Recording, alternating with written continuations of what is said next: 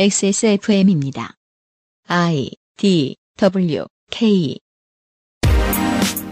그 알실의 유승균 PD입니다. 낙농업은 많은 물을 필요로 하고 은근히 공해도 유발합니다. 그렇다고 먹던 우유를 바로 끊으라고 하는 것도 아주 비현실적인 충고겠죠. 인지만 흐르기로 합시다. 인류는 우유에서 이를 대체할 식품의 대중화를 향해 발을 떼고 있는 중이라는 것 정도만요. 정재훈 약사의 우유 먹는 이야기와 함께하는 22년 7월 네 번째 주말에 그것은 알기 싫답니다.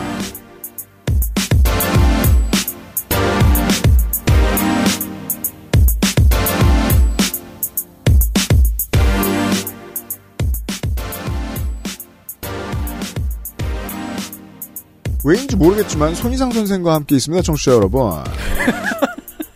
아 정지훈 약사님이 아직 안 정재훈 오셨습니다. 약사. 정, 정재훈 약사님이 아직 안 오셨습니다. 한 번도 게스트 이름을 처음 부를 때 제대로 부른 적이 없죠 아마. 아 저희 제가 사람 이름을 잘 기억 못합니다. 그러니까 우영우를 우병우라 그러죠. 윤세민 에디터와 함께 있고요. 네 안녕하십니까 윤세민입니다. 이제 정재훈 약사는 손희상 선생을 주목할 필요가 있어요. 왜죠? 한때 경장 영양만 먹고 살던 사람이니까요. 음 그런도 없는 주제예요. 네. 선생 우유 드세요? 가끔 먹습니다. 아 피하진 않아요. 예, 굳이 피하지는 않습니다. 음. 드시고 속은 어떠세요?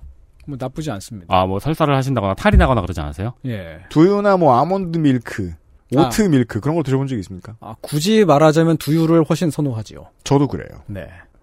근데 이상하잖아요. 뭐가요? 콩이 젖을 내주는 것도 아닌데 왜 두유를 두유라고 부를까요? 그렇죠. 왜- 유, 유로 끝날 필요가 없어요. 음. 음. 그러게요. 원류가 거기 있다는 거죠. 음. 어, 우유를 흉내낼 무언가로 개발되었다는 얘기죠. 음, 음. 아몬드유도 마찬가지입니다. 아몬드유를 정확히 표현하는 말은 제가 잠시 후에 다시 설명하겠습니다만 걸레 반듯한 아몬드에서 나온 액체가 맞는 뜻입니다. 아, 맞는 말입니다. 아몬드유가 아니라 왜 유라고 할까? 예, 어, 우유의 대체가 누군가에게 많이 필요했다는 얘기겠죠. 긴 흐름에 대한 얘기를 하겠습니다. 먹는 이야기 시간입니다. 그것은 알기 싫다는 경기도 김치의 진수 콕지벅 콕김치 안심하고 쓸 수 있는 요즘 치약 용산에 아는 가게 컴스테이션 피부 개선에 도움을 줄 수도 있는 큐비엔 콜라겐에서 도와주고 있습니다.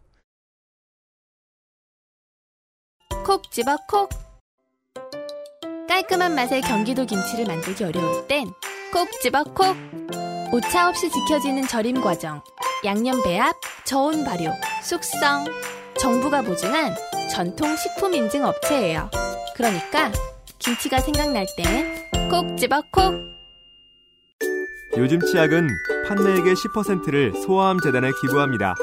나누고픈 사람들의 치약. 좋은 치약, 요즘 치약. 여행 많이 다니자던 아내, 중학교 올라가는 첫째, 늘 내 걱정뿐인 우리 부모님. 사랑하는 사람들을 위해 늘 건강하자는 그 말, 꼭 지키고 싶습니다. 건강을 천연스럽게. 큐어바이 네이처 큐비엔. 큐비엔 광고 간만에 하겠습니다. 큐비엔 신제품 라인업 중에서 단연 좋은 평가를 받고 있는 것이 바로 콜라겐입니다. 채널을 돌리다 만나는 홈쇼핑 콜라겐 제품들 모두 건강기능식품 인증을 받은 것인가 확인을 한번 해보시기 바랍니다. 왜냐면은 시중 제품 중에서 인증을 받은 제품은 3% 내외거든요. 40가지 있으면 한두 가지입니다. 큐비엔의 콜라겐 제품은 기능성 인증을 획득을 했습니다. 그리고 식약처 권장량 최대치 어린 콜라겐 펩티타이드 3270mg을 함유했습니다. 생선 비늘에서 추출한 흡수율 높은 콜라겐이 피부까지 멈춤 없이 전달됩니다. 휴대성 높은 하루 한 포, 달콤한 복숭아 맛. 현재 큐비엔 전 상품 기존 할인에 17% 할인을 더한 가격 행사 중입니다. 언제 나한테 얘기도 안 하고 또 꽉꽉 어, 깎아. 그러게요. 할인, 할인 행사 중이네요. 겁나 깎네. 네, 콜라겐뿐만이 아니고 전 상품 할인 행사 중입니다. 네. 네. 기프티콘 증정 행사도 같이 하고 있어요. 당근, 액세서몰 단독으로 진행 중인 행사입니다. 그냥 뭐 음식물로 섭취해도 충분하다라고 생각하시는 분들한테는 필요 없고요. 그렇죠. 원래 쓰시던 분들이 있으시면 한번 다른 걸로 바꿔보기를 고려해 보십시오. 음. 큐비엔은 액세스몰이 언제나 가장 유리하고요. 콜라겐의 효능에 대해서는 네이버 블로그를 검색해 보십시오. 돼요. 아, 오늘은 네, 믿지 콜라겐의 마세요. 효능에 대해서 알아볼까요? 콜라겐 저도 정말 좋아하는데요. 아, 지금까지 콜라겐에 대해 알아보았습니다. 알아보았습니다. 선생님 액세서몰이 전하고 있는 이거 좋아해요. 정보는 그렇지 않습니다. 네.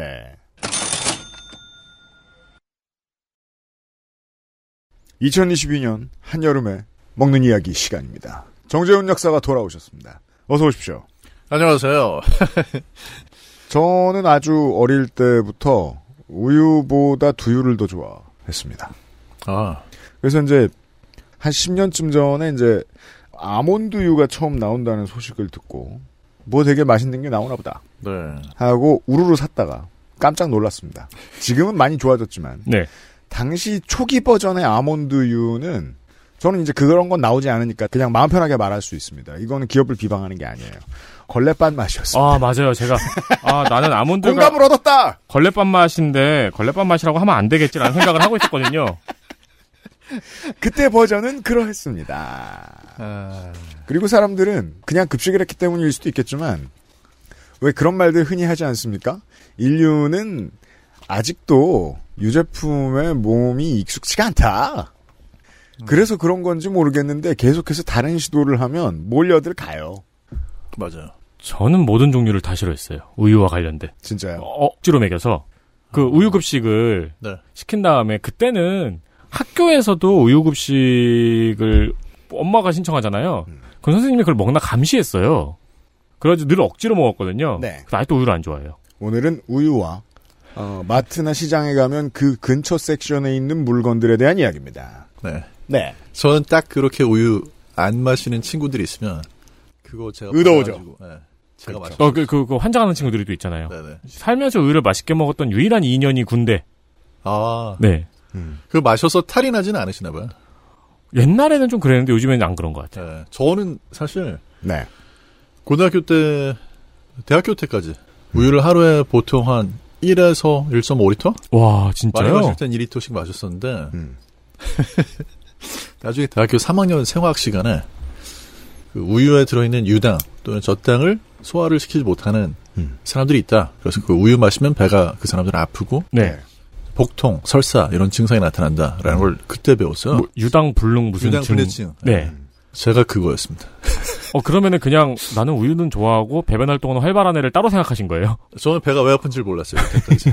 근데 대학교 3학년 때 이제 그걸 딱 배우고 나서 아, 대학교 다닐 때도 제가 화장실을 정말 자주 갔거든요. 그래서 그것 음. 때문에 원인을 모르다가 그때 야 이걸 내가 왜 이제 배웠지 하고 충격을 먹었어요. 각각의 증상인 줄 아셨구나. 이 네. 개인의 경험이란 일천하기 그지없어서 평생 배가 아프고 화장실에 다니는 사람들은 모든 인류가 그럴 거라고 생각할 거 아니에요. 네. 그러니까 계속 드셨겠죠.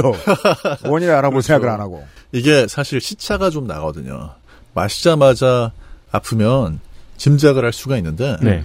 시차가 뭐 안, 그렇죠. 네, 한 두 시간 정도는 나는 것 같아요. 그러니까 아무리 짧아도 두 시간, 길게는 뭐 여러 시간 날 때도 있거든요. 뭘 먹고 마- 마셨냐에 따라 가지고. 그러니까 뭐 제가 둔감해서 그런가요? 알 수가 없었죠. 저도 2년 걸렸어요. 불땡땡면을 먹고 난 다음날 하루 종일 예후가 나쁘다라는 걸 인과를 파악하는 데까지 그건 너무 늦다. 늦어요. 네. 아니 정재훈 형사보다 빠르잖아요. 그래서 전 더 오래 걸렸는데. 네. 근데 재밌는 건 뭐냐면 이제 먹고 나가지고 몇 시간 지나서 그런 증상이 나타나잖아요. 네. 그러면 그것 때문에 아파도 계속 먹어요. 아. 그러니까 뭐 아까 말씀하신 뭐 불땡땡면도 네. 만약에 그걸 먹고 나서 바로 아픈 게 아니잖아요. 그렇죠. 그러면 그것 때문에 아픈 걸 나중에 알게 돼도 음. 어, 계속 그걸 먹을 수 있어요. 음, 아, 그게 학습이 안 되는구나. 네. 그러니까 예를 들어 이렇게 뭔가 동물들한테 뭘 만졌을 때 고통을 주면 그걸 안 만지게 한다고 하잖아요. 몸 안 맞아요. 만진다고 하잖아요. 네. 근데 시차가 있으니까 그 학습이 안 되는군요. 맞아요. 그러니까 쥐도 잡식 동물이잖아요. 그럼요. 쥐한테 뭔가를 음식물을 주고 그게 위에 딱 들어갔을 때 전기작을 줬을 때하고 음. 장까지 갔을 때 전기작을 줬을 때 쥐의 반응이 달라요. 음. 위에 들어있을 때 전기작을 줘서 쥐를 괴롭히면 음. 그러면 그 쥐가 나중에는 그 음식을 안 먹습니다. 안 찾죠. 연관이 이제 학습이 된 거죠. 아. 음. 네. 근데 장까지 내려간 다음에 그걸 주면 이미 시차가 흘렀잖아요. 그것 때문이 아니라고 생각하는 거겠죠. 네, 그 연관이 안 되니까 계속 먹어요. 음. 그러니까 뭐 우유나 유제품, 치즈 이런 거 좋아하는 분들은 배 아파도 계속 먹는 분들이 있죠. 음. 저도 사실 배 아파도 계속 먹는 편이거든요. 이게 이제 연관성을 짓고 그걸 인정하기로 하는 건 그 감성을 이성이 이기는 순간이잖아요. 음. 네. 그런 결정은 쉽지 않죠. 그렇죠. 예. 연관이 있으니 내가 이걸 끊어야겠다. 맞아요. 음. 근데 이제 우리나라에서 그렇게 우유도 이제 급식을 하잖아요. 군대에서도. 네. 네. 근데 보통 어렸을 때 급식하고 그러니까 초등학교 때 우유 급식하고 네. 그 다음에 이제 다 커서 군대 갔을 때 급식은 다른 이야기인 게 그때쯤에는 유당 불내증이 오는 분들이 많거든요. 음, 원래- 성인 돼서 와요. 예, 예전에는 이거를 유당 불내증이라고 얘기를 했었는데 음. 이제는 유당의 유당을 먹고 소화를 시킬 수 있는 사람들을 이제 특이하다고 아. 이렇게 평가를 합니다. 그러니까 왜냐면 전체 음. 인류 중에서 성인이 되면 60에서 65%는 어차피 이제 유당을 소화를 못 시켜요. 그럴 이유가 없거든요. 이건 원래 이제 엄마 저제 유당이 들어있기 때문에 네. 예. 네. 음. 그걸 먹고 소화시키는 게 어렸을 땐 중요하니까 유아기 때는 네. 할 일이 있는데 음. 뭐 나이 들어서는 이제 할 일이 없으니까. 아. 그러니까 이제 어떻게 보면은 어 우유를 거기에 있는 젖당을 소화시킬 수 있게 된 그게 변이인 거죠.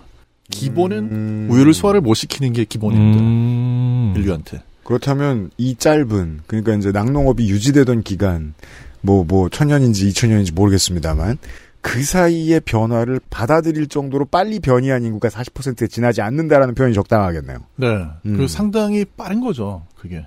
그렇죠. 네, 상당히 겨우 그 정도 네, 기간이니까요. 맞아. 그리고 음. 상당히 빠른 거고 또 하나는 아 우유를 마신다는 게 지금 몰라도 음. 과거에 이제 그런 변이가 생겨났을 때 분명히 이게 이점이 있었으니까 그러니까 동물의 네. 젖을 소화를 잘 시키는 사람은 식량이 더 많은 거니까 그렇죠. 생존에도 유리했겠죠. 그렇죠. 음. 우리가 얘기하는 젖을 만들어낼 수 있는 동물이라는 것들이 대부분 풀 뜯어 먹고 네. 사는 반추우위를 가진 네. 네. 그런 동물들이거든요. 음. 그러니까 뭐 사람이 먹는 곡식을 먹는 게 아니라 풀 뜯어 먹고 우유를 주니까 음. 분명히 그걸 먹을 수 있는 사람들은 생존에 좀 유리했겠죠 음. 그렇죠. 많이. 음. 그 요런 상황인데도 불구하고 낙농업이 규모를 유지하는 이유가 국가가 열심히 이것을 유지시켜 주었다 아주 짧게 말하면 그 얘기를 이제 농축산인이 한번 짧게 말씀을 드린 적이 아, 그랬, 있었고 그랬었죠. 네. 네. 그 이유를 우리는 이제 청취자 여러분들은 저와 함께 모두 한번 파악했습니다. 그래 국가가 사다 먹였지 우리한테. 네. 음. 그게 미국 영향도 상당히 커요. 왜 미국 옛날 미국 영화 보면 로키 같은 거 보면은 음. 우유를 피처에 따라 놓고 마시잖아요. 그렇죠. 그래요? 예, 예. 미국 영향이 상당히 큰 게 이제 우유 급식이 우리나라 쪽으로만 들어온 게 아니고 미국의 영향으로 또 유럽으로도 또 들어갔었거든요. 아 전후 구호물자였군요. 네, 맞아요. 그래서 이제 유럽의 그런 국가들에서도 뭐 우유를 급식으로까지 먹진 않았는데 음. 자료 사진이라는 걸 보면은 선생님들이 우리나라는 이제 우유를 종이곽에 들어있는 우유 네. 이게 이제 보통 생각나는데 옛날 자료 사진을 보면 유럽에서도 선생님들이 우유를 이렇게 그 큰 거대한 네, 저 주전자 네, 네. 네. 여- 유리 주전자에 들고 다니면서 이제 이렇게 따라주는 음. 그런 장면들이 나옵니다. 그, 그 우유곽 특허는 회사가 북유럽에 있잖아요. 음. 아, 네. 네. 맞아요. 그러니까 우유곽이 여러 가지 형태가 있는데, 네, 그중 뭐 테트라팩이라고 하는 음, 그런 네, 형태, 예, 그렇죠. 근데 지금 이제 요즘 들어가지고 우유가 아닌 대체 우유라고 하는 것들 있잖아요. 음. 그것도 이제 북유럽 쪽에 많이 있습니다. 대체 우유를 대표적으로 두유요. 두유가 사실 상당히 오랫동안 인기를 끌고 있는 이제 대체 우유인데 영양 면에서 우유랑 또 제일 비슷하고요. 음. 그런데 요즘에 이제 세계적으로 제일 선풍적인 인기를 끈 거는 귀리 우유죠, 귀리 우유. 어. 아까 말씀하셨던 그 아몬드 우유가 단점이 크게 봤을 때는 두세 가지가 있는데 하나는 말씀하신 대로 맛이 좀 맛이 특이해요. 네. 맛하고 향이 특이하고 두 번째는 영양 면에서 네. 이게 좀 우유한테는 많이 못 미칩니다. 그렇습니까? 사실은 이제 아몬드 우유뿐만 아니라 어, 식물성 대체유라고 하는 것들이 다 가지고 있는 취약점인데 우유라는 거는 음. 기본적으로 소바에서 짠 거다 보니까 어느 정도 이게 표준화가 돼 있어요. 아, 표준화돼 있다는 게 뭐냐면 영양이 어느 회사 제품을 사도 이게 전유다. 그러니까 뭐 보통 3.4% 유지방 들어있는 네. 그런 경우에는 거기에 들어있는 뭐 단백질, 탄수화물, 지방 비율이 일정합니다. 우유예요. 네, 우유는. 예상 그게- 가능하다. 세 개가 다 들어가 있군요. 네. 아, 그렇지. 보충제는 항상 우유 회사에서 만들죠? 네.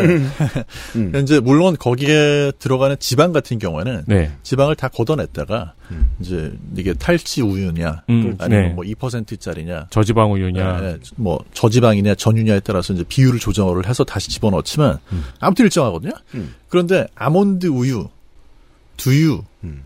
그 다음에 무슨 뭐 어, 귀리 우유 이런 것들은 전부 사실 곡물로 만드는 거잖아요. 네. 그 물을 어떻게 타느냐에 따라 가지고 영양 비율이 달라져요. 아, 그렇군요. 음. 네. 그래서 회사마다 다 달라요. 아, 공정 라인이 많은 걸 결정할 수 있다. 네. 그러니까 이렇게 제가 얘기할 수가 없어요. 두유에는 뭐 단백질이 얼만큼 들어있다? 말할 수가 아, 없는데. 그건 어느 회사가 만드냐에 따라 다르다. 그렇죠. 어느 회사에서 만든 심지어 어느 제품 두유를 만드는 회사에서도 뭐 A 제품에는 단백질이 더 많이 들어있을 수 있고 B 제품에는 적게 들어있을 수 있고 이게 이제 경쟁 시장이라고들 하지만 우리가 마트를 자주 가는 사람들은 취향이 있는 것처럼 말하는데 저같이 둔감한 사람들은 이해 못 하거든요.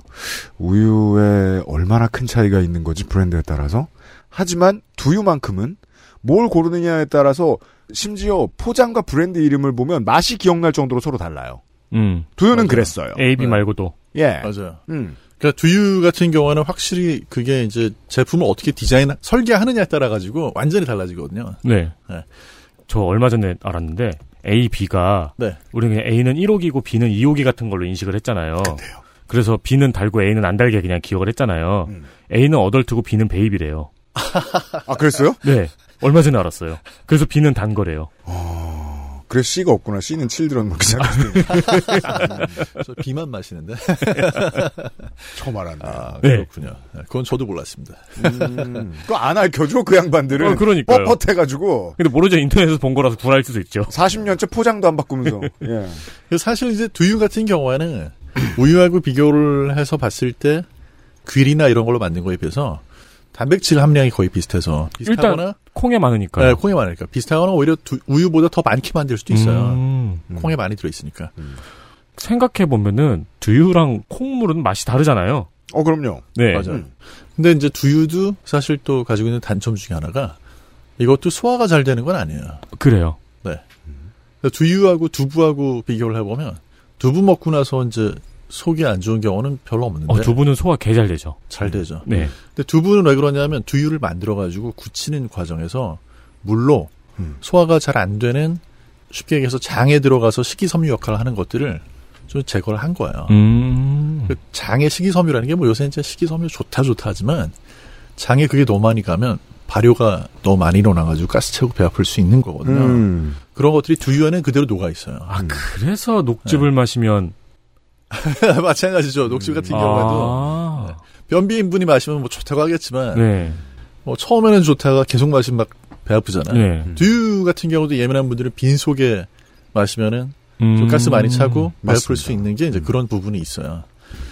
귀리 같은 경우는 이게 또 이야기가 되게 많이 달라지는 게 그 아몬드가 걸레밥 맛이었잖아요 옛날에 네, 다이어트 할 때 오트밀 죽을 먹었었거든요. 귀리죠. 그게. 예, 정확히 음. 박스 불려서 먹는 맛이에요.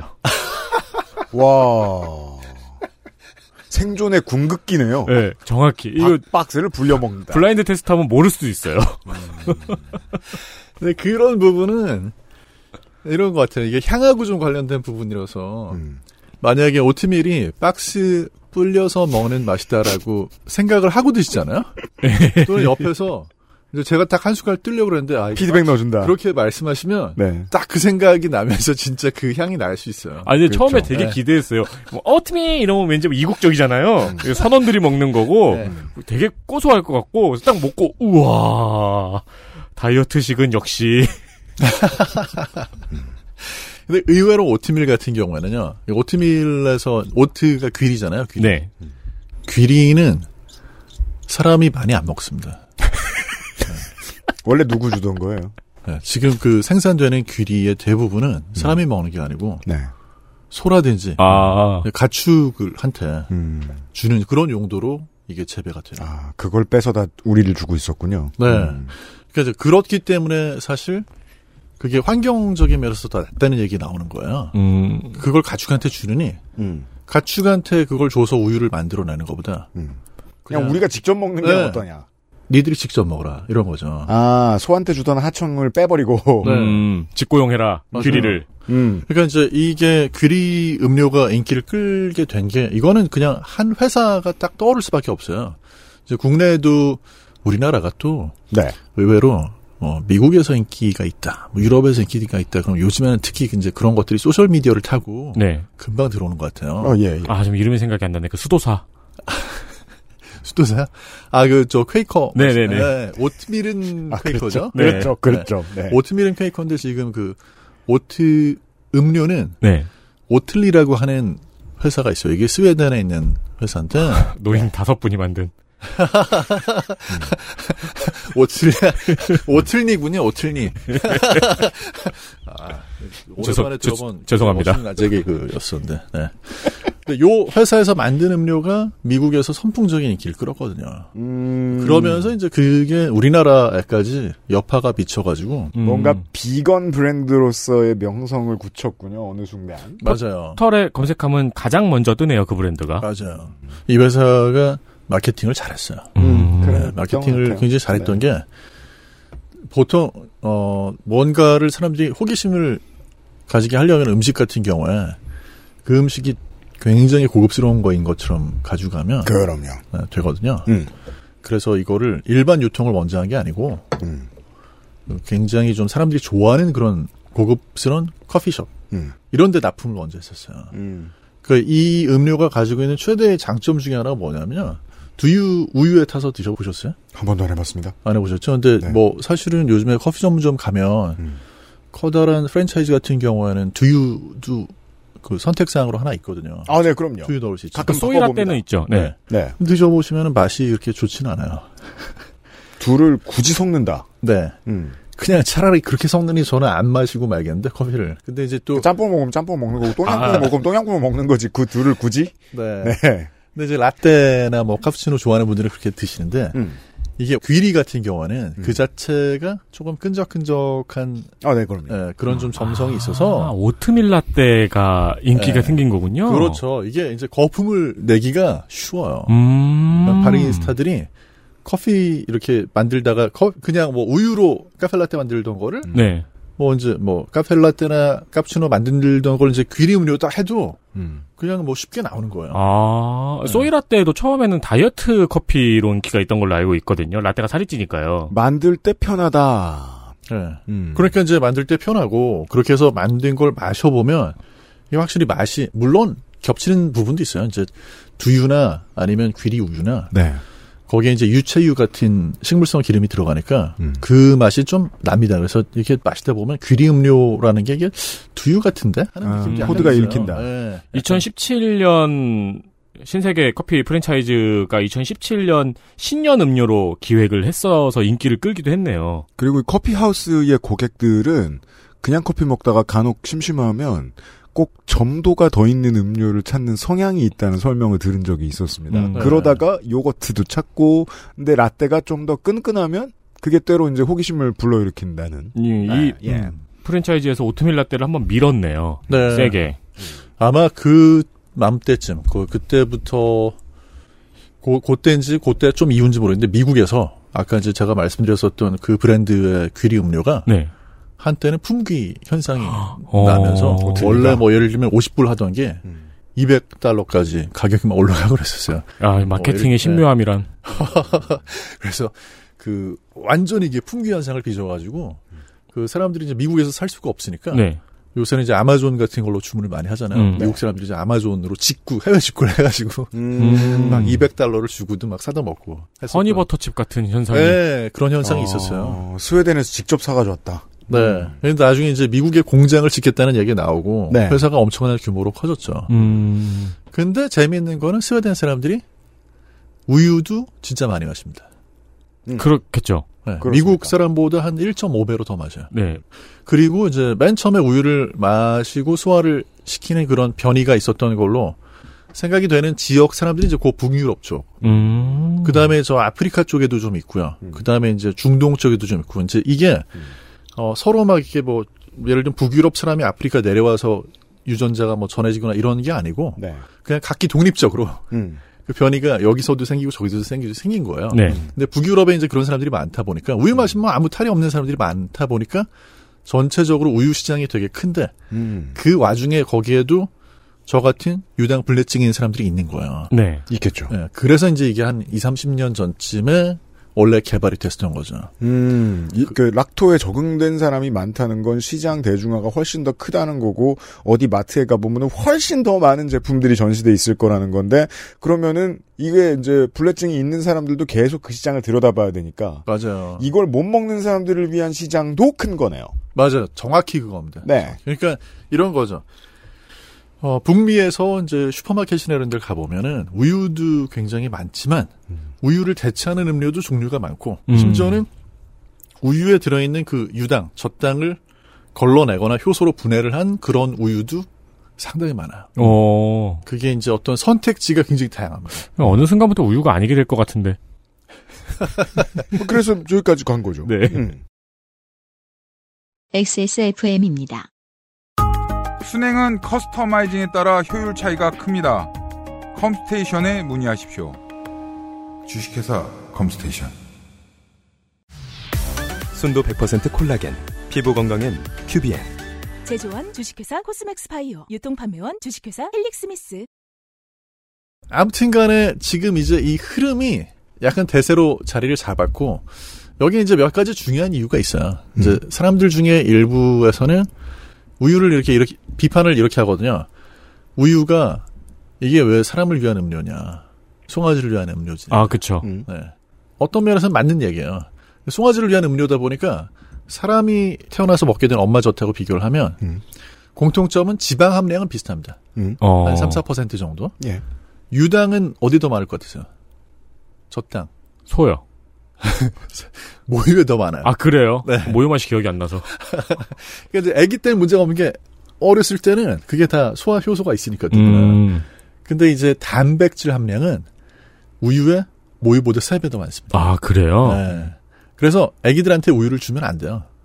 어, 신생아가 태어났는데 만약 엄마가 젖을 못 준다. 네. 그럼 분유를 주잖아요. 네네. 분유는 우유랑 다른 거예요. 음. 분유는 이제 우유에 있는 단백질을 더 소화하기 쉽도록 좀 이제 분해도 시켜놓고 가수분해도 시켜놓고 단백질 함량도 줄입니다. 음. 왜냐하면 그걸 만약에 사람의 원래 마시게 되는 모유보다 세배인 거를 주게 되면 애들이 그 소화를 못해요. 설사라는군요, 네. 바로. 인간의 모유에 가깝게 바꿔놓은. 맞아요. 네. 그래서 조제 분유라는 건 말 그대로 조제가 된 거죠. 인간의 그 모유에 가깝게.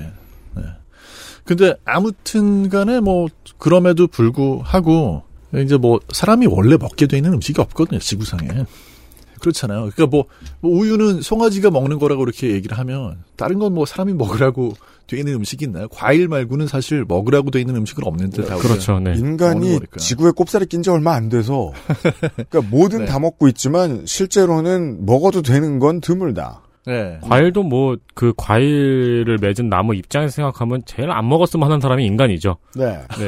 왜냐면 인간은 먹고 씨를 쓰레기통에 버리니까요. 어, 맞아요. 네, 원래 동물이 먹고 이렇게 땅바닥 자연에 흩날려야 되는데. 맞아요. 맞아요, 맞아요. 예를 들면 올리브 같은 경우에는 새가 그걸 먹고 네. 씨를 가지고 날아서 가다가 이제 다른 데다 뿌려주면 제일 좋은데 사람들은 그것도 음. 어, 쓰레기통에 버리고. 버리니까요. 태우고. 네. 그래서 어떻게 보면 이게 설명할 땐 참 좋은데 뭐 사람이 원래 먹는 음식이 아니라 송아지 거 아니냐고 하면 사실 그렇게 따지면 우리가 먹을 음식이 없는 거죠. 음, 음. 그래서 이제 우유에 대해서 예전에는 급식을 할 때 네. 음. 저희 어렸을 때만 해도 우유 급식을 하면 어, 당연히 마시는 게 좋은 거고 안 마시는 애들은 이제 선생님 말씀을 안 듣는 나쁜 애들. 일단 기본적으로 키 큰다 뼈 튼튼해진다. 맞아요. 그리고 뭐 우유가 완벽한 음식. 네. 그리고 이제- 어쩌니 이런 말 되게 많이 머릿속에 주입해놨습니다. 완전 식품. 네. 그리고 이제 그 아인슈타인으로 넘어가면서 머리 좋아진다. 음. 맞아요. 맞아요. 뭐 그런 여러 가지가 이야기가 있었는데 요즘 들어서는 이제 여기저기에서 우유가 과연 건강에 좋냐를 가지고 또 문제 제기를 하고 들어가니까 음. 그런 논란도 있긴 있는 거죠. 근데 일단 간단히 말씀을 드리면 건강 면에서는 걱정할 필요는 거의 없습니다. 나쁘진 않다. 네, 나쁘진 않아요. 네. 특히 뭐 하루에 한두 잔을 마시면서 이 우유 때문에 내가 무슨 문제가 생길까? 이걸 별로 걱정할 일은 없는 것 같아요. 요즘 보니까 그런 얘기- 오히려 뭐 뼈에 안 좋다는 말도 있더라고요. 칼슘을 뺏어 간다고. 네, 그런 논란도 좀 있는데 그 부분도 역시 하루 한두 잔을 우유를 마시면서 걱정할 정도는 아니거든요. 음. 그러니까 우리가 언제나 이제 종합편성 채널에서 아침에 무슨 음식 나오고 있을 때 홈쇼핑에서 파는 그런 코너들 네. 봤을 때 언제나 뭘 먹으면 어디에 안 좋을 수도 있고 저기에 안 좋을 수도 있고 뭐 효능이 없고 이런 소리 하잖아요. 그래서 하면서 이제 딴 게 괜찮아요. 나오죠. 예. 많이 먹으면 안 좋다는 말은 늘 그런 이 의미를 내포하고 있잖아요. 1톤을 먹으면 죽는다. 음, 뭐 그렇죠. 이런 거. 네. 네. 그런 것에는 물도 있어요. 네. 그렇죠, 그렇죠. 치사량의 물. 우유 같은 경우는 마시고 그러니까 우유 많이 마시는 사람들이 뭐 사망률이 증가한다. 아, 무슨 뭐 암이 아, 발병이 증가한다. 네. 뭐 이런 연구들도 있긴 있어요. 네. 사망률에 대한 연구는 사실 아까 우유 많이 마시는 나라가 스웨덴이라고 말씀드렸잖아요. 음. 음. 그 나라에서 진행을 한 연구 음. 결과고 어, 이런 연구를 하는 분들이요. 네. 그것만 하는 건 아니겠지만 네. 그런 거를 이제 주로 합니다. 이렇게 해서 헤드라인을 한번 전 세계 헤드라인을 장식을 하세요. 그러면 음. 연구비도 더 많이 받으시겠죠? 음. 아. 어, 읽고 있을만 하면 또 터져요. 연구 용역형 관종이군요. 아니죠. 좋은 뜻으로 하시는 걸 거예요. 좋은 뜻으로 연구를 할 텐데, 그럼에도 불구하고 저는 그래서 관련하여서 어떤 기사가 나올 때, 어느 나라의, 어느 연구팀에서 했는지를 같이 좀 찾아보시는 걸 권해드리는 게. 그죠. 결국은 같은 분이에요. 그러면, 결국 같은 분이 같은 연구를 계속하면, 사실 조금씩 그, 바뀌긴 하지만 거의 비슷한 연구 결과. 왜냐하면 이제 이런 그 정신에 안 좋은 불량 연구 결과들이 보통 한국에 어떻게 수입되느냐 그런 연구가 어 허황된 연구가 보통 이제 그 영어권에 퍼지면 영국으로 가서 데일리메일에 올라옵니다. 그리고 맞아요. 데일리메일을 받아먹는 국내 기- 우라카이 기자들이 가지고 들어오죠. 그렇죠. 그런 식으로 우리 정신에 주입돼요. 그 보통 이상한 연구는 거의 영국이잖아요. 네. 그 앞에 한자로 영자가 한 장부터 항상 영 이렇게 쉼표 연구소 보수가 몸 더 좋다 이런 거요. 참고로 실제 있었던 연구입니다. 아, 네, 그럼요. 네. 근데 그런 거를 그나마 외신에서 가져오는 분들도 있지만 음. 어떤 분들은 또 그 가져온 걸 가지고 또 쓰죠. 아, 네, 그렇죠. 예, 요즘엔 뭐 기사가 몇백 개, 몇천 개가 되니까요. 재생산도 많아요. 예. 근데 아무튼 뭐 우유에 대한 게 그런 식으로 논란이 많이 있지만 실제로는 관련해 가지고 암에 대한 것도 암 발병이 증가한다는 게 이제 어느 정도 그럴 수도 있을 것 같은데 하는 게 전립선 암 하나 정도예요. 그래요. 예. 근데 그것조차도 논란이 있고 음. 이게 정말 인과 관계냐 이런 게 잘 안 드러납니다. 우유와 전립선암의 상관관계 정도가 밝혀졌나 네. 보네요. 못 밝혀냈다. 네, 그러니까 거의 못 밝혀냈다고 보는 게 맞을 음. 것 같고 그러면은 전체적으로 봤을 때 어떠냐면 우유를 뭐 좀 마신다 고 그래가지고 그것 때문에 뭐 사망률이 증가를 한다거나 무슨 뭐 암 발병 이 증가한다거나 이런 거는 거의 기우에 불과한 음. 그런 수준이거든요. 단지 이제 어떤 논란이 좀 있는 정도냐면 우유 마시면은 이제 사람에 따라서 여드름이 더 잘 난다. 아. 라는 이제 그런 연구 결과 있긴 있어요. 그래서 방송 전에 저한테 여드름을 여쭤보셨군요. 뭐, 네. 물어보셨군요. 네. 근데 뭐 우유 잘 안 드신다 고 그러셨잖아요. 네네. 근데 이 연구조차도 음. 또 어떻게 엇갈리냐면 그냥 우유는 아무렇지 않아요. 그럼요. 어, 의외로 이제 그 탈지유, 저지방. 음. 저지방 우유? 네, 저지방 우유의 경우에 이제 그런 음. 상관 관계가 나타납니다. 이것도 이제 인과성은 없는데요. 네. 탈지나 저지방. 왜 탈지나 저지방이 그런지에 대해서는 의견이 분분해요. 근데 한 가지는 우유에 보통 이제 영양 강화를 한다고 원래도 좀 들어있지만 네. 네. 비타민 A를 넣거든요. 네. 비타민 A를 먹으면 눈이 여드름에는 좀 좋아요. 아, 네. 피부가 살짝 건조해지면서 여드름이 지나치게 이렇게 생기는 데는 그게 조금 이렇게 억제해주는 효과가 있을 수 있거든요. 그래서 그럴 수도 있고 또 하나는 이제 비타민 A를 강화를 했을 때 그게 우유에 지방이 들어있는 경우에는 이게 지용성 비타민이니까 흡수되는 게 원활하게 흡수가 될 텐데 음. 네. 지방을 걷어낸 저지방 우유 같은 또는 이제 아예 무지방 이런 경우에는 흡수가 또 잘 안 되겠죠. 음. 예, 그래서 뭐 그런 뭐 여러 가지 추측이 있는데 그거 말고 이제 또 생각하는 게 네. 소화 흡수되는 게 또 달라요. 우리가 지방이라고 그러면 되게 막 건강에 안 좋은 걸로 생각하잖아요. 보통은요. 예. 그런데 우유 같은 경우 지방이 있고 없고가 어떤 차이가 있을 거냐면 뭔가가 지방이 있으면 위에 좀 더 오래 머무르고요. 네. 포만, 포만감도 오래 가고 빠르게 흡수가 안 돼요. 보통 네. 그렇다고 보통. 예. 그래서 저혈당 있을 때 초콜릿 먹지 말라고 그러거든요. 음. 왜냐면 초콜릿은 지방하고 함께 들어있기 때문에 당분이 천천히 들어옵니다. 그냥 사탕을 아. 먹어야 돼. 아, 음. 예, 이제 사탕을 먹거나 뭐 꿀물을 마시거나 이런 건 빨리 흡수가 되는데 초콜릿은 의외로 포만감이 좋아가지고 음. 안 내려가 위에서 장으로 빨리. 예. 마찬가지로 우유도 저지방이나 무지방을 마시면 그 안에 있는 당분이 더 빠르게 흡수될 거라는 거죠. 네. 그리고 이제 어, 오히려 지방이 들어있는 거는 천천히 소흡수가 될 거다. 음, 음. 근데 그런 부분이 음. 이제 여드름에 또 관련된 게 아니냐, 뭐 이런 추측도 하는데 이것도 아직까지 엄청난 어떤 그런 인과관계가 있다고 밝혀진 건 아니기 때문에 네. 요거는 그냥 개인적으로 테스트해보는 것밖에 방법은 없어요. 다만 인간을 대상으로 이런 실험을 할 때는 변인 통제 가능성이 제로잖아요. 그렇죠. 사실상 맞아요. 예.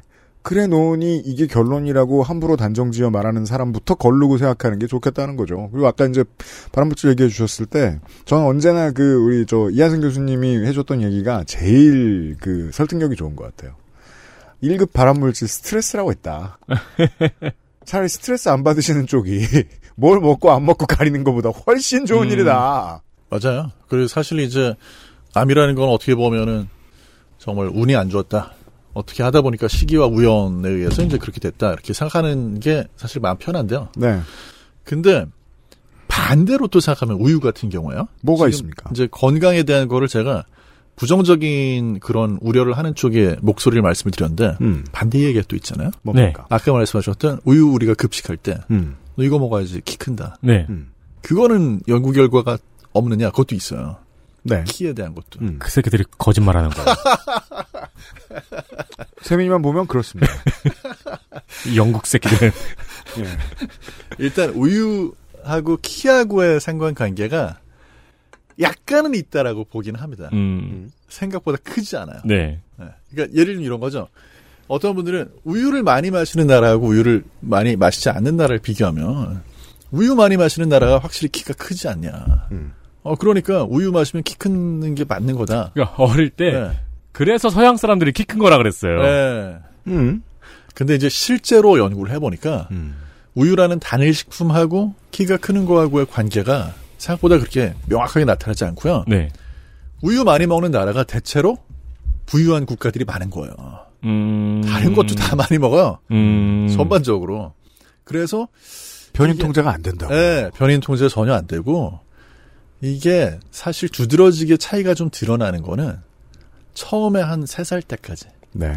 이때는 이제 차이가 좀 나타나요. 음. 예를 들면 이제 캐나다에서 5천 명을 대상으로 3살 때까지 어린이를 이제 비교를 해보니까 요즘에는 이제 뭐 미국이나 캐나다나 뭐 유럽이나 할 거 없이 우리나라에도 그렇죠. 네.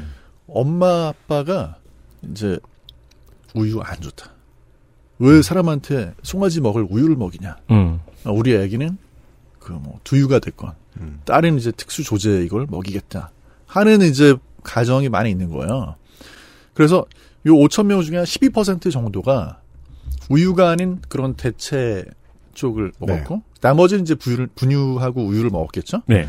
비교를 해보니까 아, 1.5cm 정도 차이가 납니다. 키가. 음. 네, 그러니까는 그 3살 어린이 중에서 우유 먹는 쪽하고 네. 우유를 먹지 않고 다른 뭐 두유라든지 이런 걸 먹는 쪽이 한 1.5cm 정도 차, 그러니까 더 키가 우유 먹는 쪽이 더 큰 거예요. 그러니까 가장 잔인한 결론은 그거죠. 그나마 먹어서 내가 이렇다. 그런데 이거조차도 사실 또 고민이 하나가 생기는 부분이 뭐냐면요. 어렸을 때 3살 때까지 그 차이 1.5cm 난 게 커서도 극복을 못할 차이로 남느냐? 아, 그렇구나. 네. 네. 아니면 크면서 이게 극복이 되느냐? 아, 그렇죠. 우리 중학교 때 생각해보면은 키는 네. 뭐 10cm, 20cm씩 그냥 역전되잖아요. 성장기 그 애들은. 부모님들은 어떠실지 모르겠는데 저는 여전히 심드렁할 결과라고 생각하는 게 170이 되겠느냐, 171.5가 되겠느냐를 놓고 고민할 사람이 뭐가 있을까? 어. 그렇죠. 누가 있을까? 네. 어떻게든 되겠지. 그리고 중고등학교 때 친구들 크는 거 보면은 그때부터 랜덤이잖아요, 진짜. 음. 맞아요. 랜덤으로 10cm씩 1년에 그냥 크잖아요. 네. 그리고 뭐 고민해도 아무런 도움이 안 되죠. 음, 게다가 우리가 이제 아무리 이과적인 배움이 짧아도 네. 이제 추운 지역에 있는 이제 오랫동안 정착한 민족들이 좀 더 적도 근처에 있는 양반들보다 키가 커야 할 이유, 키가 작은 채로 머무르지 않아야 할 이유가 있다는 거 정도는 진화 생물학의 영역으로 네. 보통 그게 이제 가장 큰 요인이 된다는 건 안단 말이에요. 음.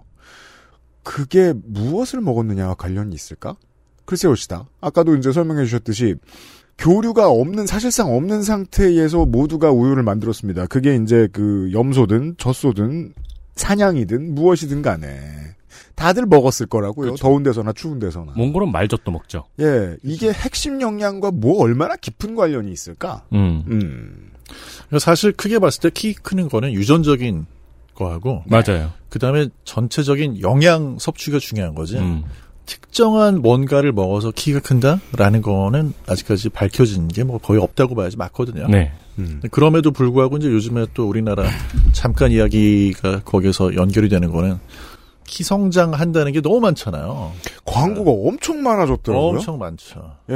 아, 기성장 관련 크게 하는 영양제류. 네. 언젠가부터 아이의 키를 어떤 계급과 동일시하는 게 아닌가 부모들이 그렇게 그 저 이제 마케터들이 판단하지 않는 이상 저런 포장을 하고 있는 저런 물건들이 많이 나올 리가 없거든요. 그리고 TV 광고의 스폰서 비용을 뚫을 만큼의 매출이 나올 리가 없단 말이에요. 음. 그 생각이 들더라고요. 그래서 가장 뭐 가장 많이 판매되는 그런 건강기능식품이나 식품 중에 한 부류가 아마 그런 키성장 아이들 관련된 키성장. 걸 거예요. 네. 그러니까 애들이 뭐를 우리가 생각하기에는 애들이 너무 많이 먹어가지고 비만이나 과체중이 되면 이제 그게 걱정일 것 같은데. 그죠. 엄마 아빠들 입장에서 어뭐 살이 찌는 건 나중에 빼면 되는데 음. 키가 안 크면 이제 안 된다고 생각하는 분들이 많은 것 같은데 사실 그런 것들이 어떤 뭐 특정한 아, 그런 제품을 먹어가지고 될 수 있는 부분은 없다는 게 그렇게 100년 동안 우리가 믿어왔던 우유 같은 경우에도 이 과학적으로 근거 입증하기가 쉽지가 않고요. 음. 뭐 끼케 봐야지 뭐 한 뭐 0.3, 0.4. 이 정도 뭐 차이가 난다 만다 논란이 이렇게 많은데 영양 상태하고 유전이 중요한 거지. 그러니까 애가 그냥 밥 잘 먹으면 큰다고 보는 거죠. 그래서 그 키성장 영양제 같은 경우에 이제 항상 주요 요점으로 이야기하는 것이 약간 골든타임류의 이야기예요. 그러니까 몇 살부터 몇 살 사이에 먹여야 놓치지 않는다. 키클 타이밍을. 예, 아예 제품 이름이 그거, 그거인 것도 있고. 그러니까 결론은 보장할 수 없지만 음. 지금 사세요 정도. 아, 그렇죠, 그렇죠. 네. 맞아요. 근데 뭐 전혀 과학적으로 입증할 만한 그런 근거는 부족하죠. 음. 그리고 아까도 말씀해주신 그 1.5cm에 대해서 자꾸 생각이 길어지는 게 다른 요인으로 10cm, 20cm 더 클 애들은 어차피 그렇게 되어 있다는 얘기기도 한 거잖아요. 네. 예, 음, 이해했습니다.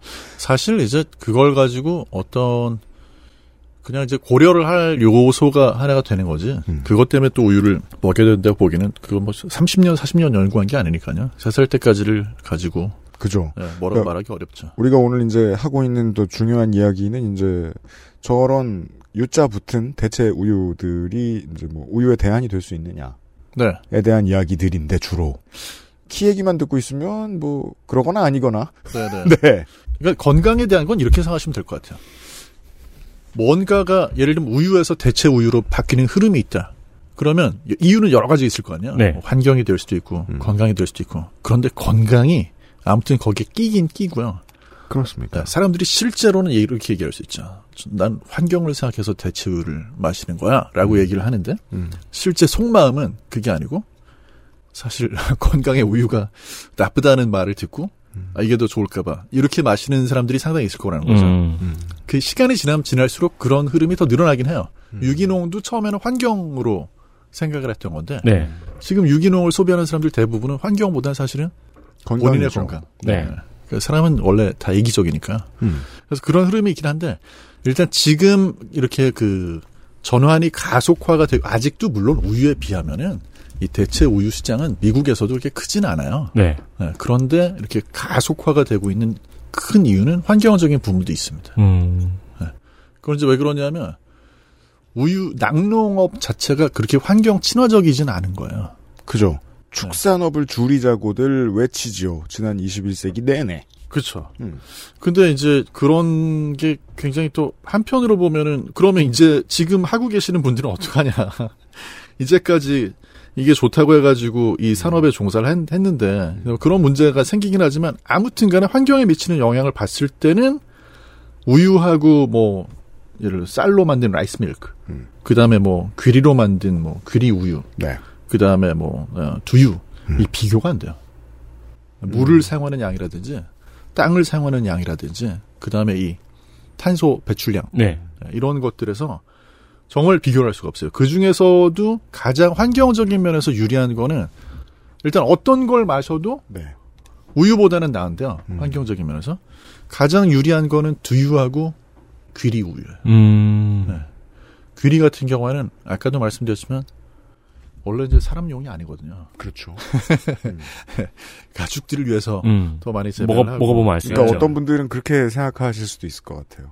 그동안 이제 그 소 먹을 걸 아이한테 뺏어다가 줬으니까 그게 미안하니까 이제 소 먹을 걸 뺏어 먹겠다는 거 아니냐. 그게 아니고 산업적으로 생각을 하셔야 된다는 거죠. 축산업은 확실히 공해를 많이 내뿜으니까 어떻게 네. 보면 긍정적으로 생각하면 인류의 축복이기도 한 거예요. 논밭에서 나는 거 위주로 가겠다고 생각하면 그건 나쁠 리는 없거든요. 예. 그리고 우유 생산도 사실 학대죠. 그런 네. 부분도 있어요. 네. 네.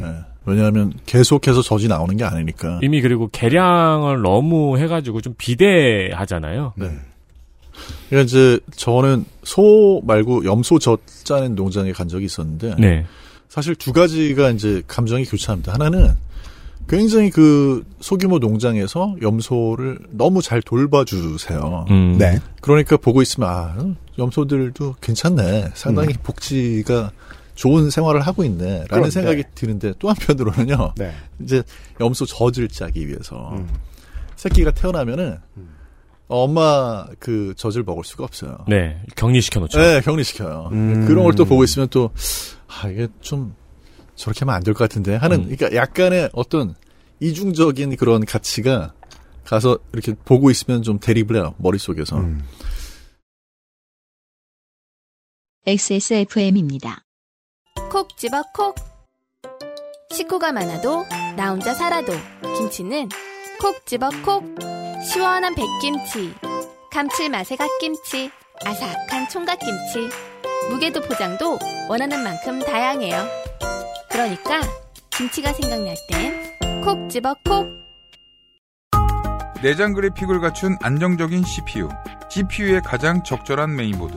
하드디스크만 써본 분들은 상상조차 하기 힘든 속도의 M.2 SSD. 기능성과 디자인을 모두 충족하는 케이스까지 이달의 PC로 빠르게 구매하실 수 있습니다. 010-8279-5568. 원하시는 다른 어떤 사양도 대처할 수 있는 컴스테이션에 문의하셔도 좋습니다. 주식회사 컴스테이션. 치약이 다 거기서 거기지 뭐. 그냥 싼 거 사자 싼 거. 얘 봐라. 요즘엔 안 그래. 꼼꼼히 따져봐야지. 요즘엔 그럼 어떤 치약 쓰는데? 요즘엔 요즘 치약. 유해 성분이 의심되는 건 하나도 쓰지 않고 오직 자연 유래 성분으로만 만들었거든. 파라벤, 트리클로산, 합성 계면 활성제. 조금의 의심도 허락하지 않았습니다.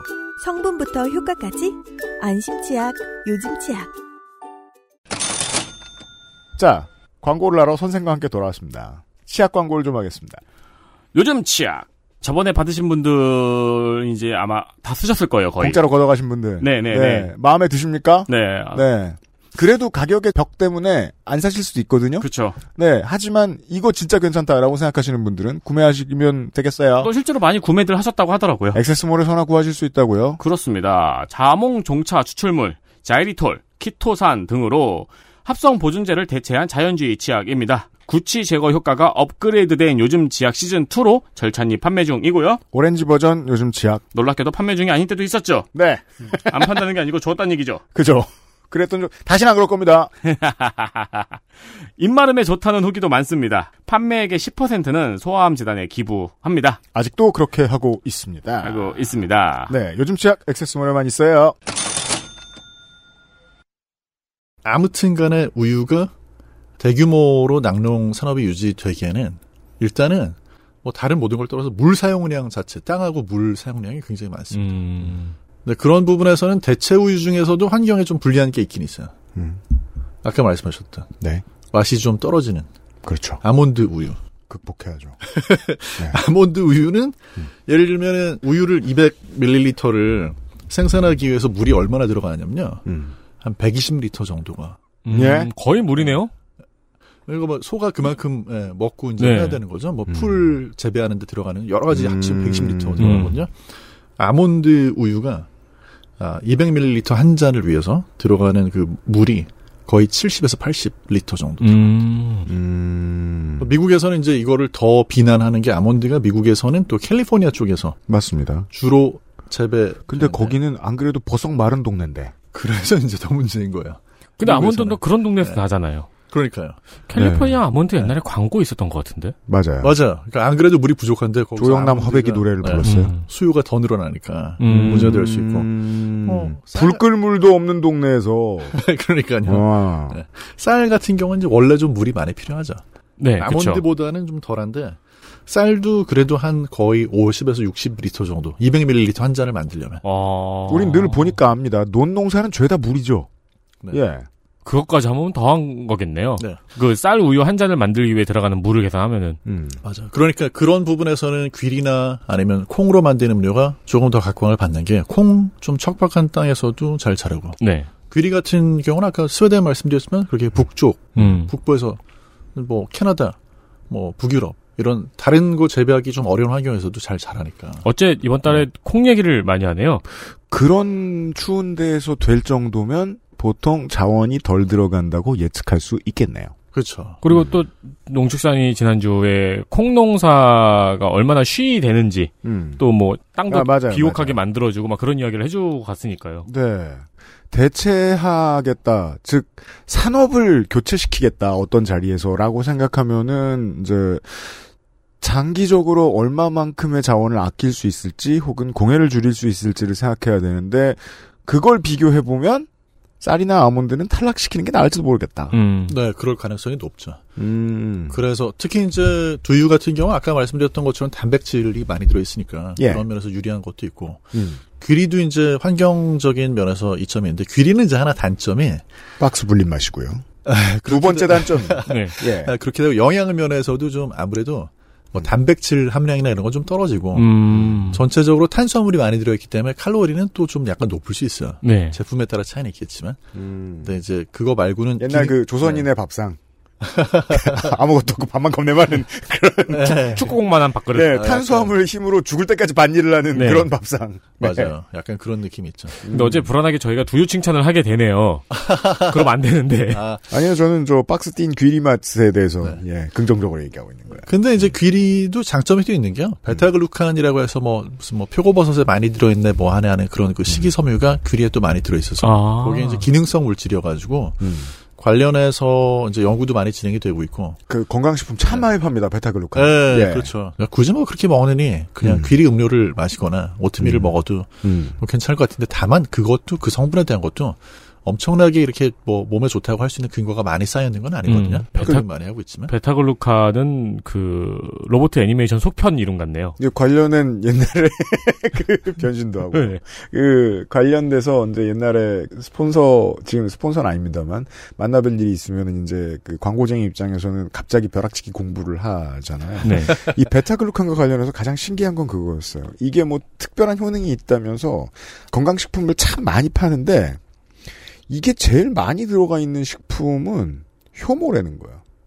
효모 뭐야? 빵에 다 있는 거 아니에요? 네. 이걸 왜 따로 팔지? 음. 네. 근데 뭐 이제 아무래도 사람들이 좋아하죠.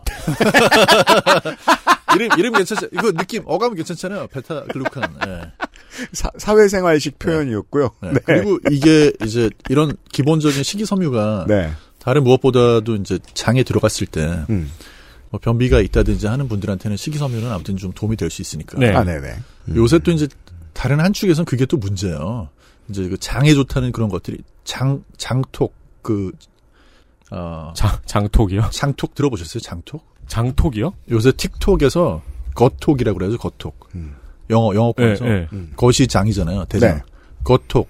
그게 아주 뭐 대단한 인기거든요. 그래서 음. 자기가 뭐 먹고 뭐 장이 좋아졌다고 그렇게 떠드는 인플루언서들이 되게 많은 거예요. 예. 어 신기하네요. 아니 그걸 틱톡 같은 짧은 영상에서 어떻게 증명해내고 사람들이 이해하기 쉬운 영상으로 만들어내요? 짧게 똥을 찍어 올리면 되죠. 안 되잖아요. 그러면 아, 저, 저, 저도 깜짝 놀란 게. 그건 법적으로 제재해야 되는 영역이에요. 거기에 있는 그 인플루언서들이 말을 진짜 잘하더라고요. 심지어 네. 30초 동안에 왜 지금 그 겉톡이 주- 장애 건강에 대한 그 틱톡이 중요한지를 일곱 가지인가를 30초 동안에 얘기하는 동영상을 제가 본 적이 아, 있어요. 근데 겉톡이 지금 영문 문화권에서 인기긴 하네요. 어, 엄청 인기. 네, 그러네요. 팟캐스트도 있고 겉톡 틱톡을 제가 한번 보겠습니다. 또 앱을 지웠는데. 네. 그렇게 막 설명을 길게 하는 게 아니고요. 음. 그 30초, 40초 동안에 요점만 얘기를 하는 거죠. 무슨 근거를 얘기하는 게 아니고 그러다 보니까 오히려 또 잘못된 정보가 나갈 수도 있는데 틱톡이 장건강에 집착하고 있다. 네. 이런 기사가 보이네요. 어, 네, 네. 굉장히 안 좋아요. 해시태그 거톡. 야. 그래서 이제 뭐 네. 이제 잠깐 격하지지만 그런 게 또 인기를 끄는 이유가 네.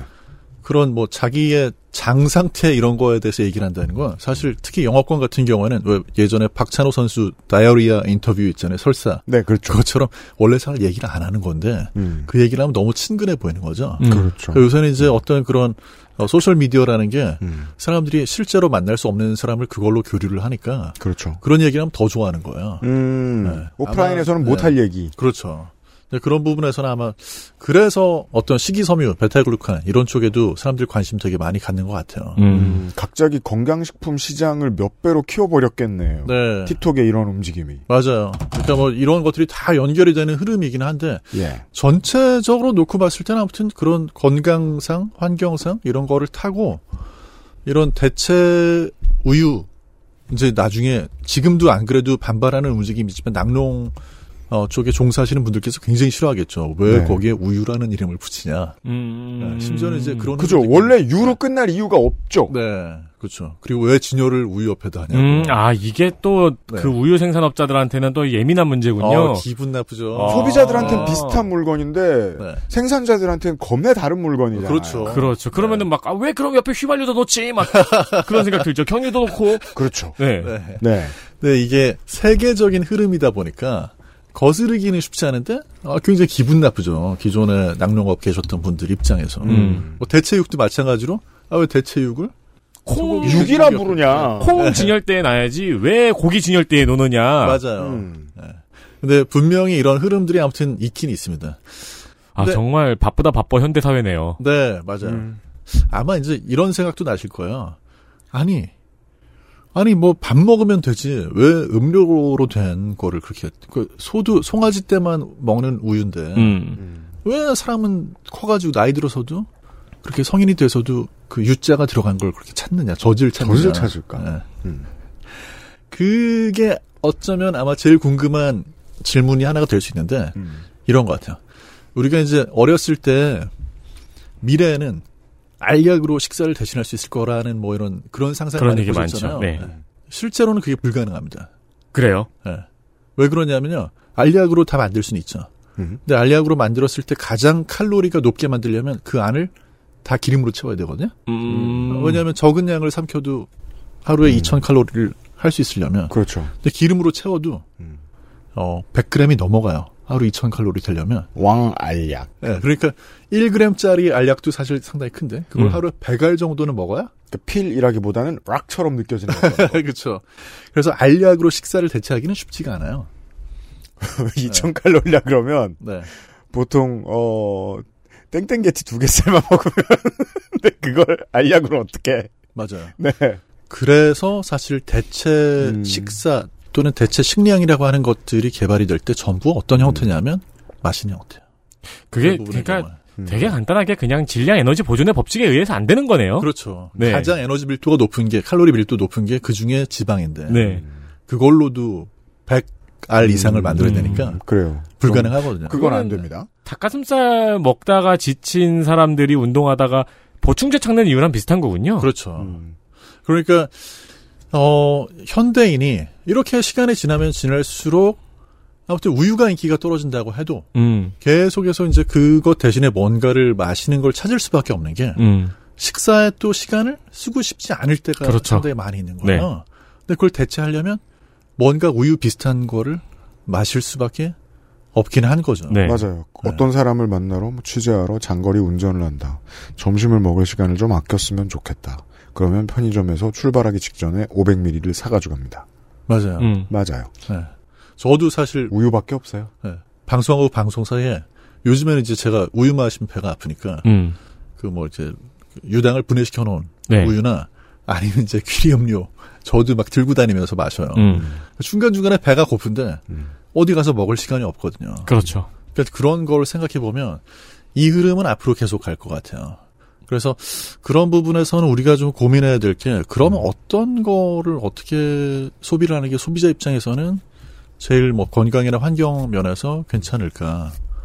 또 어떻게 하면 기존에 이런 그 낙농업에 계시는 분들이 어, 피해를 최소화하면서 이런 전환을 좀 맞이할 수 있을까 하는 이런 것들이 굉장히 좀 진지한 고민이 필요한 시점이기는 합니다. 음. 네. 그래서 좀 이렇게 생각해 보면 되게 고민스러운 게 이렇게 된다는 게 우유 같은 경우에도 그때 이제 이런 문제 지적하셨잖아요. 우유를 생산하는 분들은 다 소규모인데 네. 우유를 가공해서 그걸 만들어내는 업체들은 대형일 수밖에 없거든요. 그렇죠. 네. 근데 똑같은 문제가 여기에도 생기는 거예요. 생각해보니까 그러네요. 네. 음, 그래서 아까 그 스웨덴 업체 같은 경우에도 굉장히 출발은 작았고 음. 소규모 업체인데 지금은 뭐 어마어마한 규모로 커졌어요. 근데 이제 그런 일이 이쪽에서도 계속 생길 수밖에 없는 거니까 음. 그래서 우리가 우리 먹거리를 누구한테 맡기는 게 좋은가 하는 문제도 또 이제 생기는 거죠. 여기에서. 음. 소규모로 하기가 힘들군요. 우유 같은 경우는 특히 뭐 옛날엔 했겠다만. 네. 음. 네. 그건 뭐 우유만 이제 우유 그다음에 대체 우유 이것만 이런 그런 게 아니고요. 생각해 보시면은 어, 대체 육도 그래요. 음, 그러네요. 네, 대체 육 같은 경우에도 정말 뭐 몇십억 몇백억 달러를 투자 유치해 가지고 하는 그런 큰 회사가 아니면 이거 뭐 할 수가 없어요. 음.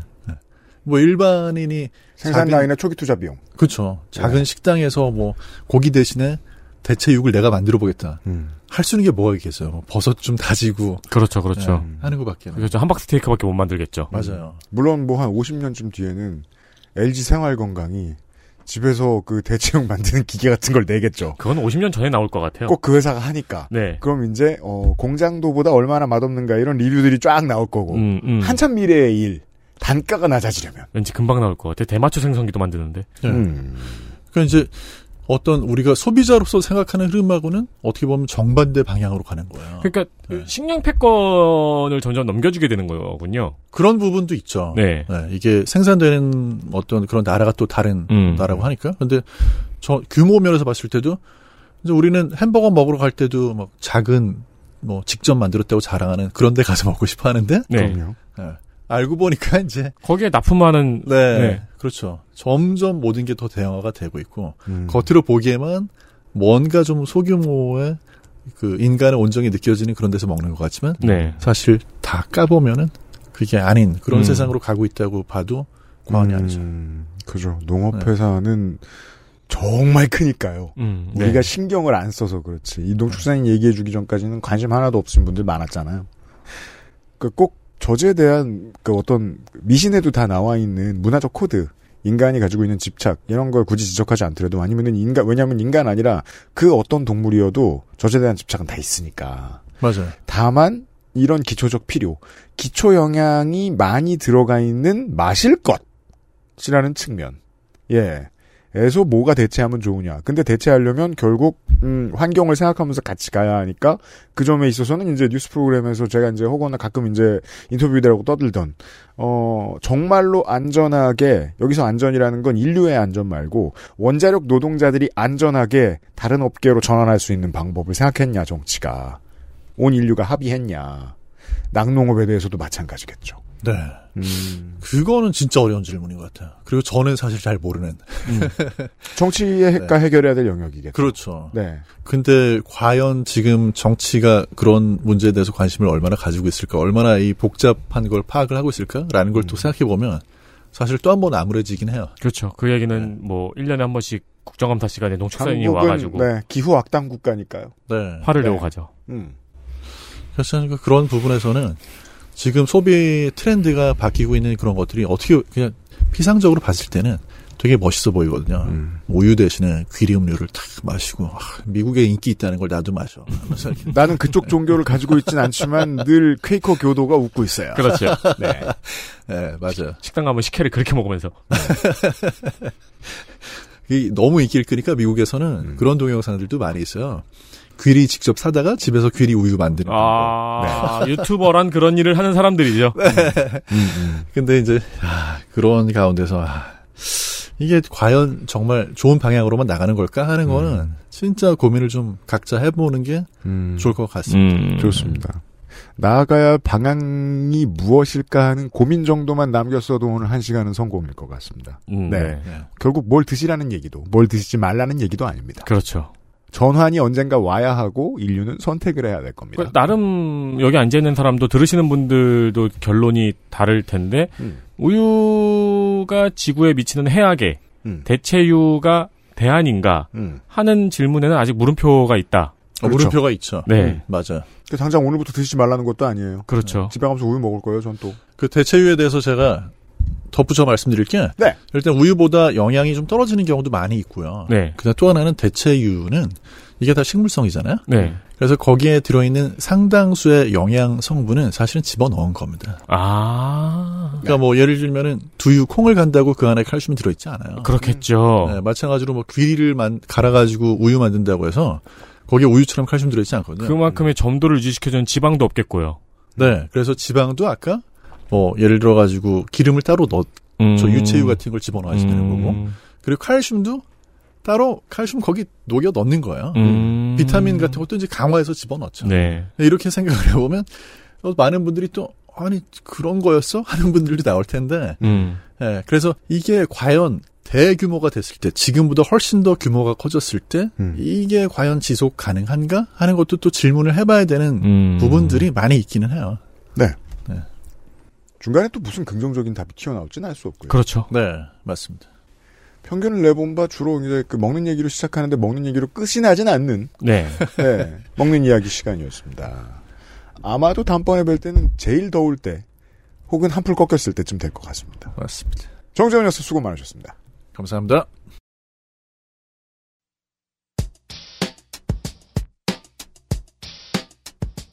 사 465회 그것은 알기 싫다 마무리하도록 하겠습니다. 다음 주 이 시간 어 저는 이제 늘 걱정했습니다. 이 정도까지 털어놓으면 세상에 이제 그 정치 언저리에 있는 소인배들이 많긴 하지만 그렇다고 헬마우스가 다를 만큼 레벨이 되는 사람들이 흔치도 않고 또 방송할 게 뭐가 있을까? 그래도 한 달에 하나씩 꼭 티 나옵니다. 헬마우스가 바쁘게 제 5달을 소화하고 있고요. 헬마우스가 떠들고도 시간이 남으면 왜냐하면 얼마 시간을 쓸지 예측이 도저히 안 되니까 시간이 남으면 유럽과 한반도의 에, 어촌에서 어, 서식하고 있는 홍소라 교수를 만나도록 하겠고요. 저기 외람된 질문이 될 것 같은데요. 외람돼 보세요. 네. 토르 남은 분량은 그건 아직 모르겠네요. 네. 제가 대답을 안 했더니 편집을 담당하는 소상준 민정수석이 아예 하하하 이러고 그냥 가더군요. 네. 이해하는 거야. 에, 홍소라 교수를 만나도록 하겠습니다. 네. 가능하면. 네. 일단 따끈따끈한 언론이 취재하다만 네. 문제를 가지고 헬마우스와 함께 돌아오도록 아 하겠습니다. 궁금하네요. 요즘 튀어나온 게 아, 뭘까 궁금하네요. 그나저나 그 헬마우스가 안정권 씨를 유튜브 안정권을 다룬 방송은 눈덩이가 지금 네. 집채만해졌어요. 그렇죠. 저, 저희가 여러 번 얘기하잖아요. 이게 시사 아카데미도 그렇고 헬마우스 코너도 그렇고 이렇게 커질 줄 몰랐다. 어 그러니까 누, 누나가 대통령실에 있었다면서? 네. 아, 기자 여러분들 참고 많이 해주셔서 감사드리고요. 네. 네, 저희들은 있는 얘기만 잘 봐서 합니다. 다음 주도 기대해 주시길 바랍니다. 466회에서 다시 인사드리죠. 그것은 알기 싫다였습니다. 윤세민 에디터와 유승균 PD였고요. 허상준 민정수석이 편집하고 있고요. 어, 손희상 선생이 물을 마시고 있습니다. 다음 주에 다시 만나요. 안녕히 계세요. 아, 예, 저, 아, 안녕히 계세요. XSFM입니다. I D W K